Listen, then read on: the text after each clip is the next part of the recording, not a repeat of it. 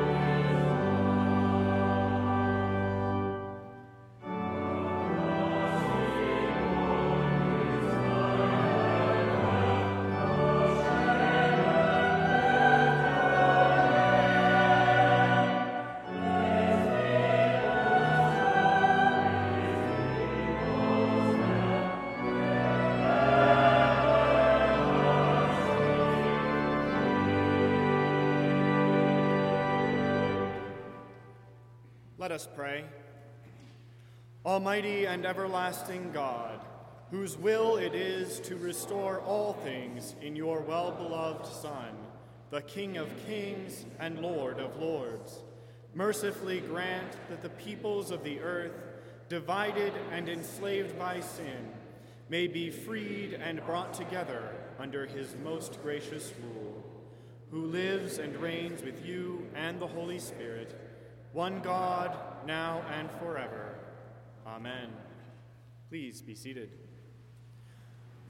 On this Christ the King Sunday, we remember that Jesus charged us to repent, for the kingdom of heaven is close at hand. Therefore, let us turn away from sin and turn to Christ the King, silently confessing our sins as the choir sings the Kyrie.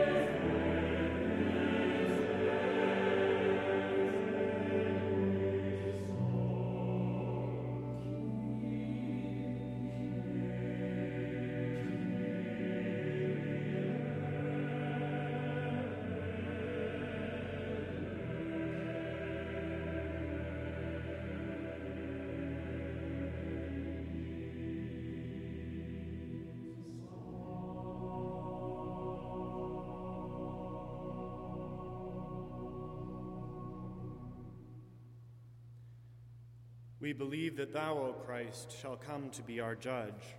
But if we confess our sins, God, who is faithful and just, will forgive our sins and cleanse us from all unrighteousness. Thanks be to God.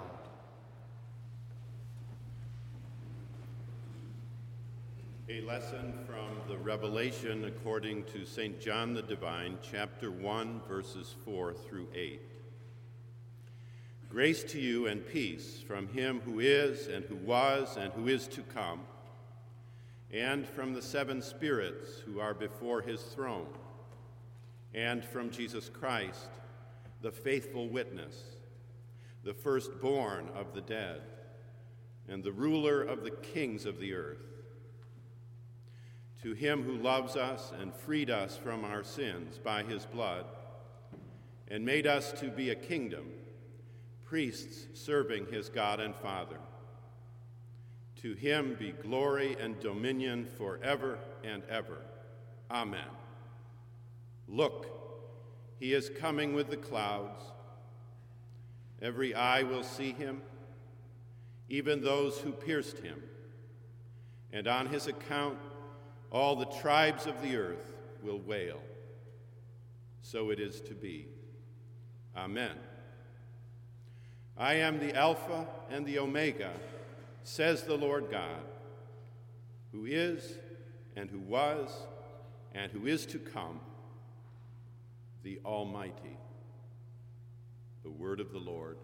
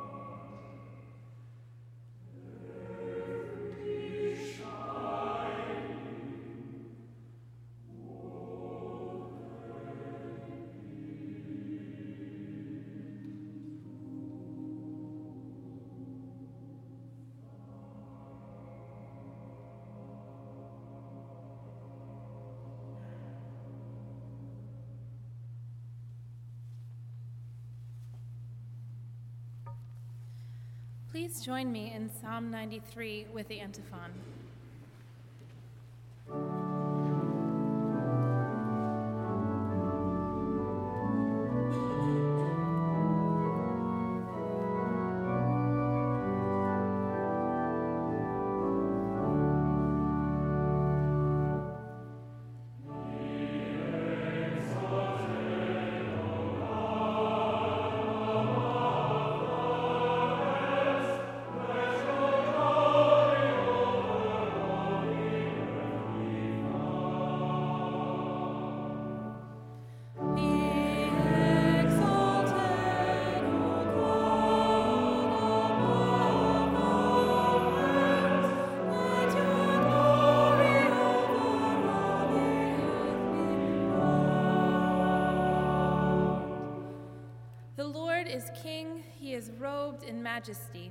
The Lord is robed, he is girded with strength.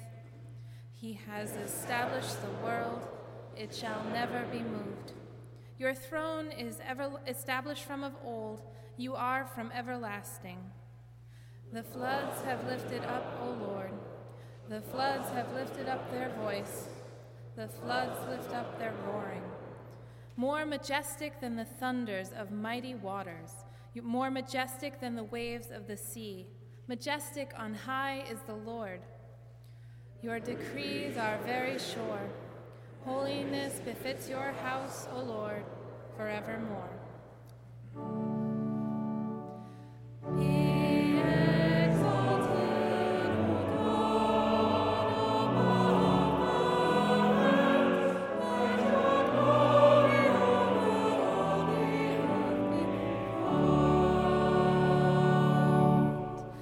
Please rise as you are able for the singing of the Gloria Patri and the reading of our gospel.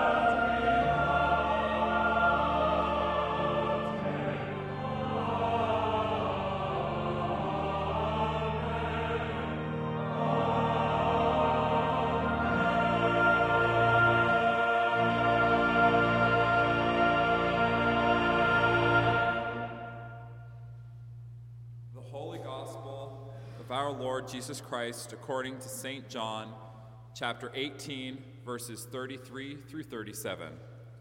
Glory to you, O Lord. Then Pilate entered the headquarters again, summoned Jesus, and asked him, Are you the king of the Jews? Jesus answered, Do you ask this on your own, or did others tell you about me? Pilate replied, I am not a Jew, am I? Your own nation and the chief priests have handed you over to me. What have you done? Jesus answered, My kingdom is not from this world. If my kingdom were from this world, my followers would be fighting to keep me from being handed over to the Jews. But as it is, my kingdom is not from here. Pilate asked him, so you are a king? Jesus answered, You say that I am a king. For this I was born, and for this I came into the world to testify to the truth. Everyone who belongs to the truth listens to my voice. The Gospel of the Lord. Praise to you, Lord Christ. Please be seated. May we pray. We praise thee, O God. We acknowledge thee to be the Lord. All the earth doth worship thee, the Father everlasting. To thee all angels cry aloud, the heavens and all the powers therein. To thee cherubim and seraphim continually do cry, Holy, holy, holy, Lord God of Sabaoth. Heaven and earth are full of the majesty of thy glory. The glorious company of the apostles praise thee. The goodly fellowship of the prophets praise thee. The noble army of martyrs praise thee. The holy church throughout all the world doth acknowledge thee. The Father of an infinite majesty, thine honorable true, and only Son. Also the Holy Ghost, the Comforter. Thou art the King of glory, O Christ. Thou art the everlasting Son of the Father. When thou tookest upon thee to deliver man, thou didst not abhor the Virgin's womb. When thou hadst overcome the sharpness of death, Thou didst open the kingdom of heaven to all believers. Thou sittest at the right hand of God in the glory of the Father. We believe that thou shalt come to be our judge. We therefore pray thee, help thy servants, whom thou hast redeemed with thy precious blood. Make them to be numbered with thy saints in glory everlasting. O Lord, save thy people and bless thine heritage. Govern them and lift them up forever. Day by day we magnify thee, and we worship thy name ever, world without end. Vouchsafe, O Lord, to keep us this day without sin O Lord, have mercy upon us. Have mercy upon us. O Lord, let thy mercy lighten upon us as our trust is in thee. O Lord, in thee have I trusted. Let me never be confounded. Amen. The great hymn of the church, known as the Te Deum, is perhaps the greatest Christian hymn of praise ever penned. It is certainly the oldest still in regular usage, attributed variously to Saints Ambrose, Augustine, and Hilary, and to Nicetas, Bishop of Remesiana. In any case, dating it to the fourth century.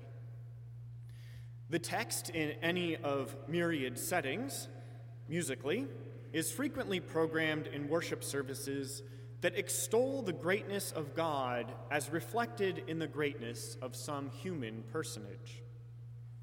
The election of a pope, the consecration of a bishop, or the canonization of a saint are all highly appropriate occasions for a Te Deum, and it has been known to be used on secular occasions as well, such as the announcement of a peace treaty or the coronation of a king or queen.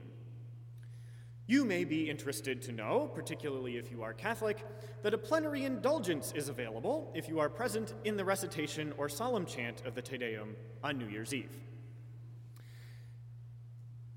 Given the many images of the kingship of Christ in the Te Deum, with attendant symbols of judge, governor, and Lord, it is also highly appropriate to sing this great hymn today, on Christ the King Sunday. Thanks be to God for liturgically sensitive church musicians. Indeed, for the offertory today, the Marsh Chapel Choir, under the direction of Dr. Scott Allen Jarrett and with Mr. Justin Thomas Blackwell at the organ, will offer a setting of the Te Deum hymn by Franz Joseph Haydn. Commissioned by Empress Marie Therese, wife of Franz I of Austria, this particular setting is notable for being an entirely choral work, lacking in the virtuosic solo lines characteristic of Haydn, and for its setting in the key of C major, often associated with music for great feasts of the church. Furthermore, this setting is in the hallmark form of the classical era, namely the concerto, with two sprightly passages surrounding a central slow movement. Okay, end of music history lesson. What does any of this have to do with anything? The Te Deum te- is textually a hymn of praise, and this has deep resonances on this day when we extol Christ as King. The feast of Christ the King is celebrated interdenominationally among Catholics and Protestants on the last Sunday of the Christian year, which is to say, the Sunday before the first Sunday of Advent. That should tell you what's coming next week. Furthermore, Christ as King has deep resonances with the Eastern Orthodox symbol of Christos Pantocrator, which may be translated as Christ Almighty or Christ in Judgment and is depicted here at Marsh Chapel in our rose window at the front of the sanctuary. Praise is ultimately the most appropriate response of subjects to their rulers. This is both because rulers provide so many benefits to their subjects, and because rulers are, in their very nature, majestic and glorious, and thus deserving of praise. It is little wonder that in the pre Christian Roman Empire, emperors were understood to be gods. When Christianity came along, the Judaic emphasis on the sovereignty of God over against all earthly temporal powers meant that emperors, kings, and other rulers could no longer be gods in their own right, but could nevertheless rule by divine right. Of course, this also meant that God could, in theory, and according to the historical record apparently in practice, withdraw the divine favor of a particular ruler and bestow it upon another. This is how you get changes in dynasties in medieval European feudalism. Kingship in Christendom, as it turns out, has its ups and downs.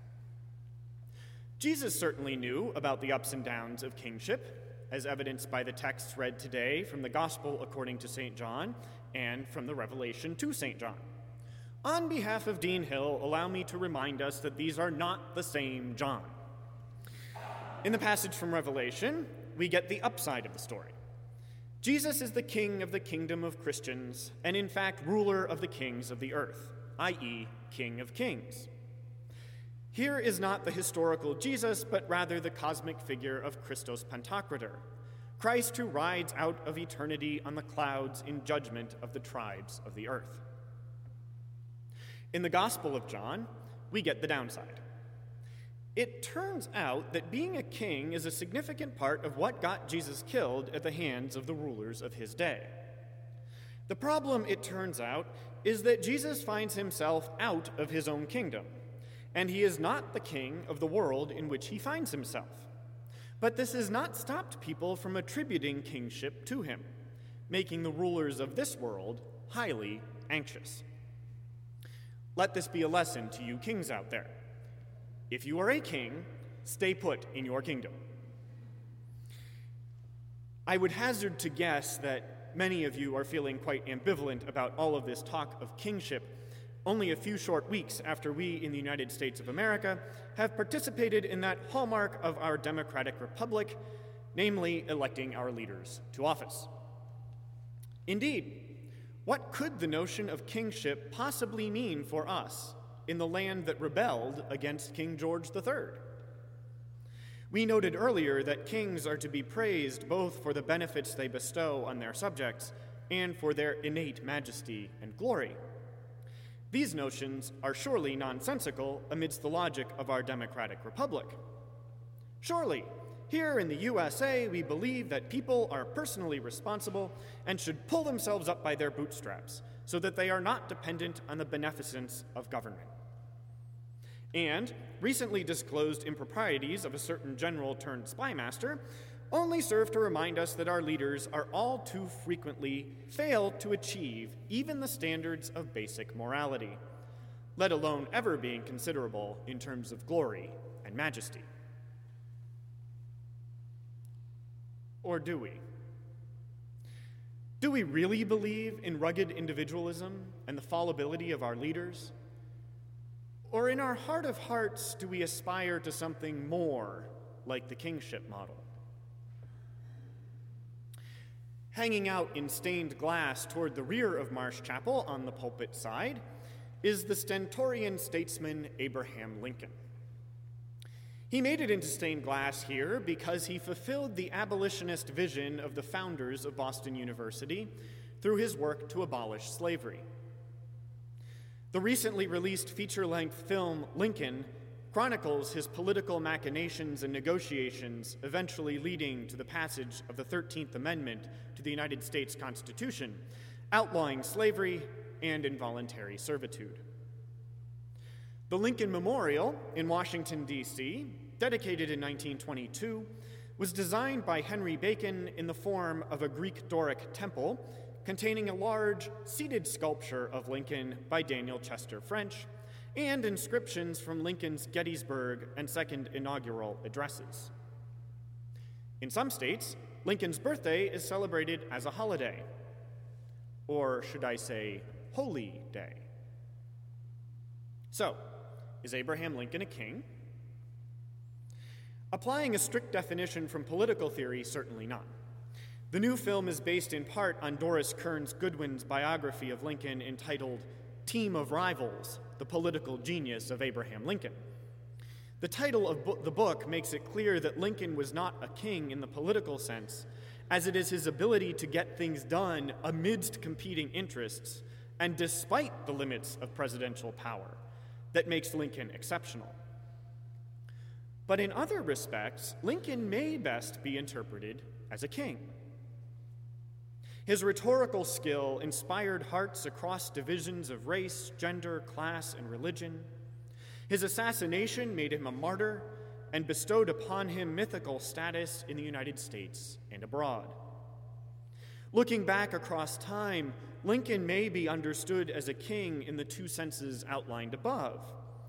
He achieved great benefit for his people by virtue of his political skill, particularly for slaves, but for the United States as a whole also through his projects of reconstruction and vision for reintegration of the divided Union. And his soaring rhetoric and towering stature have been imprinted on the American imagination as signs of majesty and glory, as evidenced in stained glass, in film, and in monument. There are other figures in U.S. history who might be considered under this rubric of kingship George Washington, Franklin Roosevelt, Martin Luther King Jr. It is not the case that any of these men was perfect or otherwise unambiguous. However, the particular focus afforded by the lenses of history has left us with visions of them that are truly praiseworthy. I wonder if, political predilections for democratic order aside, there might not be something far deeper in the human condition and psyche that desires a king to rule over us. I have a sneaking suspicion that there is, and that the Te Deum text points to this something deeper in the symbols of judgment, governing, and lordship.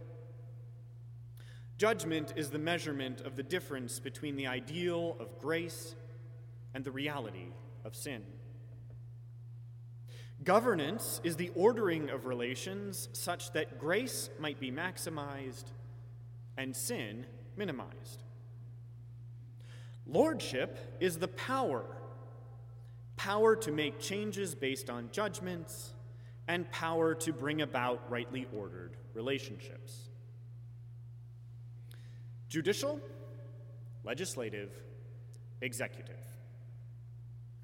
Far from the supposed American ideal that we do not need government because we are self reliant and because governments are made up of other humans just as fallen as we ourselves, the Te Deum gives voice to that part of us that desires just what we proclaim to deny. Peter Berger, university professor emeritus here at Boston University, wrote 40 some odd years ago about religion as masochistic. By this, he means that in religious life, we give ourselves over to something else, something greater, that can in some way effect an overarching meaning amidst a sea of seeming meaninglessness otherwise. Indeed, that is at least one of the things that we do when we gather together on Sunday mornings, and is the principal purpose of praise. We give ourselves over to God who benefits us by providing us with the sense of meaning, order, and purpose, and who is majestic and glorious, and therefore praiseworthy. This probably seems at least somewhat okay in relation to God. Much more troubling for most of us, however, is the fact that we essentially do the same thing with government. We give ourselves over to a state that we believe can guarantee us some benefit and that seems to us in some way to be glorious and majestic. This is the social contract. In the case of monarchies, that glory and majesty is connected to the divine right of royalty. In the democratic model, the glory and majesty of government derives from the glory and majesty of the human person, perhaps instilled by God. The problem with a truly democratic government is that in order to fulfill our desire for kingship in terms of justice, governance, and lordship, 100% of the people must be 100% responsible 100% of the time. In a monarchy, only one person must be 100% responsible 100% of the time, but if he or she screws it up, or at least if people find out that he or she screwed it up, it's all over. The problem is that there has never been a single human being, let alone a whole population of them, who has been able to be 100% responsible 100% of the time. As the Apostle to the Gentiles tells us in the Epistle to the Romans, all have sinned and fall short of the glory God. Modern democratic republics have tried to mediate this problem by allowing for minimal levels of irresponsibility that can be counterbalanced by the checks and balances built into the governance model. Sadly, as evidenced by the general turned spymaster mentioned earlier, we seem not to actually be able to tolerate the minimal levels of irresponsibility our system of government seeks to afford. We aspire to more. We aspire to perfection. We seek a guarantee of order and meaning over against our uncertainty of each other and ourselves. This past summer, we heard a series of sermons on apocalyptic. The apocalyptic worldview that says that the guarantee of order and meaning is not possible in this world but is readily available in the next is one Christian response to the problem of irresponsible government. Another is the shift from the divinity of emperors themselves to their ruling rather by divine right, which could be taken away.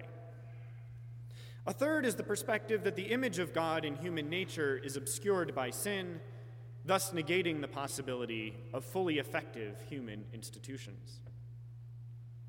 In all of these cases, the Christian witness is that it is God who is our guarantee.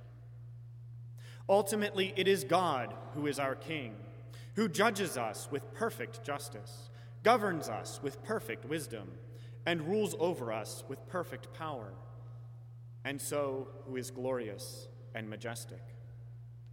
No worldly power could possibly aspire to God's perfection.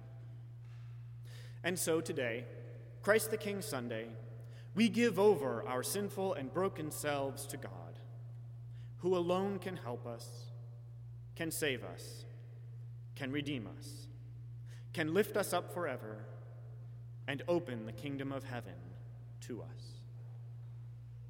Te Deum. Amen.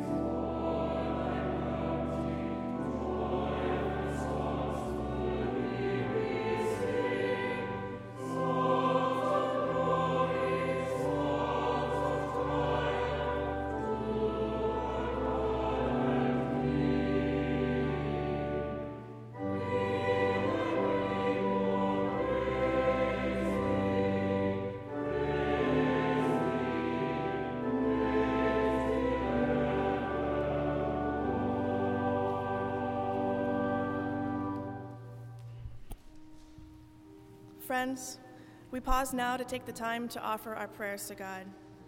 You may remain standing, sit, kneel, or come to the altar rail as according to your tradition. And now, please join me in singing Lead Me, Lord.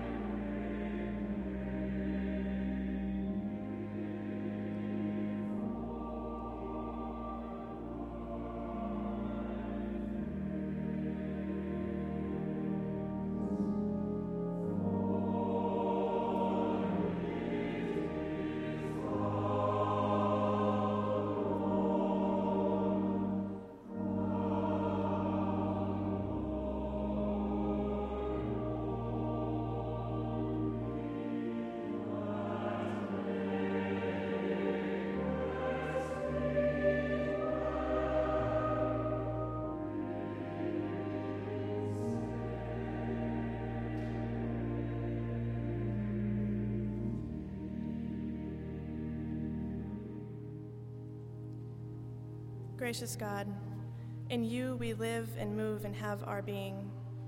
You have blessed us with the gift of life and a world to live in. In you we are blessed and we offer praise and thanks. Empower and strengthen the witness of your church throughout the world, that true to its calling, it may embody your radical and boundless love.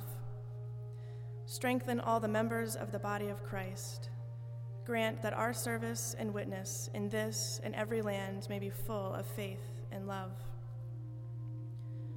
You are the source of our life, O God. May we embrace our lives and the lives of others with courage and compassion, unafraid of joy and pain, sickness and health. May your care be made known in our care. May those who govern the nations of the world use their authority with wisdom kindness, and peacefulness. Awaken in them a thirst for justice that embodies your care for this earth and for the human community. Rescue those who suffer poverty, injustice, or oppression. Open our hearts to hear and quicken in us the fire to respond in love. Grant comfort, healing, and release to those who suffer illness, distress, or grief. Awaken in us boundless compassion and use us as agents of loving kindness. In your love and compassion, hear the prayers of your people. Enliven us by your Spirit to live into the fullness of your reign. We pray through Jesus, our life and our hope. And now we join together in saying the prayer that your Son taught us Our Father, who art in heaven hallowed be thy name. Thy kingdom come, thy will be done, on earth as it is in heaven. Give us this day our daily bread, and forgive us our trespasses, as we forgive those who trespass against us. And lead us not into temptation, but deliver us from evil. For thine is the kingdom, and the power, and the glory, forever and ever. Amen.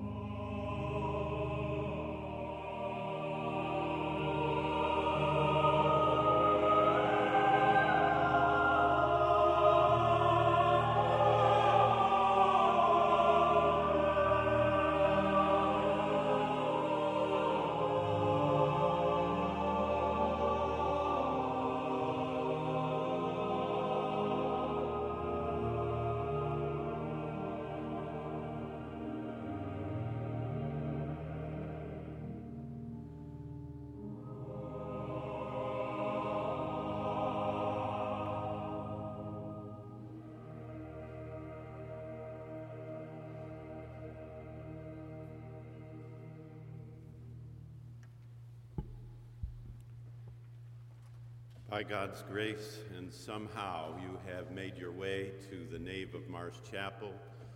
By grace, and somehow you have made your way to the listenership of this radio broadcast. We are so glad you are with us. Your attention to the gospel, the preaching of the gospel, means everything to us. We ask you to take a moment now to use the red pads in the pews so that you may note your name and we may contact you further if you so desire. And you may be able, following the postlude, to greet one another and pause, naming each other in person John, Lauren, Beth, Bob. It's good to see you. This is an auspicious Sunday on which to connect with Marsh Chapel. For next Sunday, we enter the beginning of the Christian year in Advent. You'll notice in the bulletin several opportunities for education and fellowship, for students in Bible study, for the student community and others in retreat, for the women of the chapel to visit the Sloan House. And next Sunday, Rachel Cape, our Director of Hospitality, will be, ga- be gathering families with children for our luncheon and then a December moment of celebration. Especially next Sunday, we have our second in a series of four Bach cantata Sundays. I will be here at 9:45 a.m. We gather the whole community at 9:45 a.m. And when we gather, Dr. Jarrett, what shall we hear next Sunday? Well, the works of Bach, uh, the cantatas in particular, are miracles of musical homiletics. And uh, if you haven't been to the Bach experience before, mark your calendar for next week and come with us. We'll be here in the nave with the chapel choir and the collegium, and we'll talk about next week's cantata, Wachet auf ruft uns die Stimme, which is probably my favorite cantata of all time, number 140. And it's uh, one of the most joyful um, and most fun cantatas that I know. And I'm excited to uh, perform it next week in the context of our liturgy and to work on it with you in the morning session. This afternoon, there's another opportunity for you. Join us right after service uh, uh, for the second rehearsal of the Thurman Choir. We begin downstairs at 12:30, looking at the repertoire that we'll sing for lessons and carols in three weeks, and then for Christmas Eve. If you didn't come last time, you can come today. It's not too late, and we'll see you soon. Thank you so very much, Scott. We invite you to respond as a gathered community in praise of God to the gospel with a generous gift, either from afar or here as the ushers now wait upon us for the morning offering. As they do, we continue in praise as we listen to Haydn's Te Deum.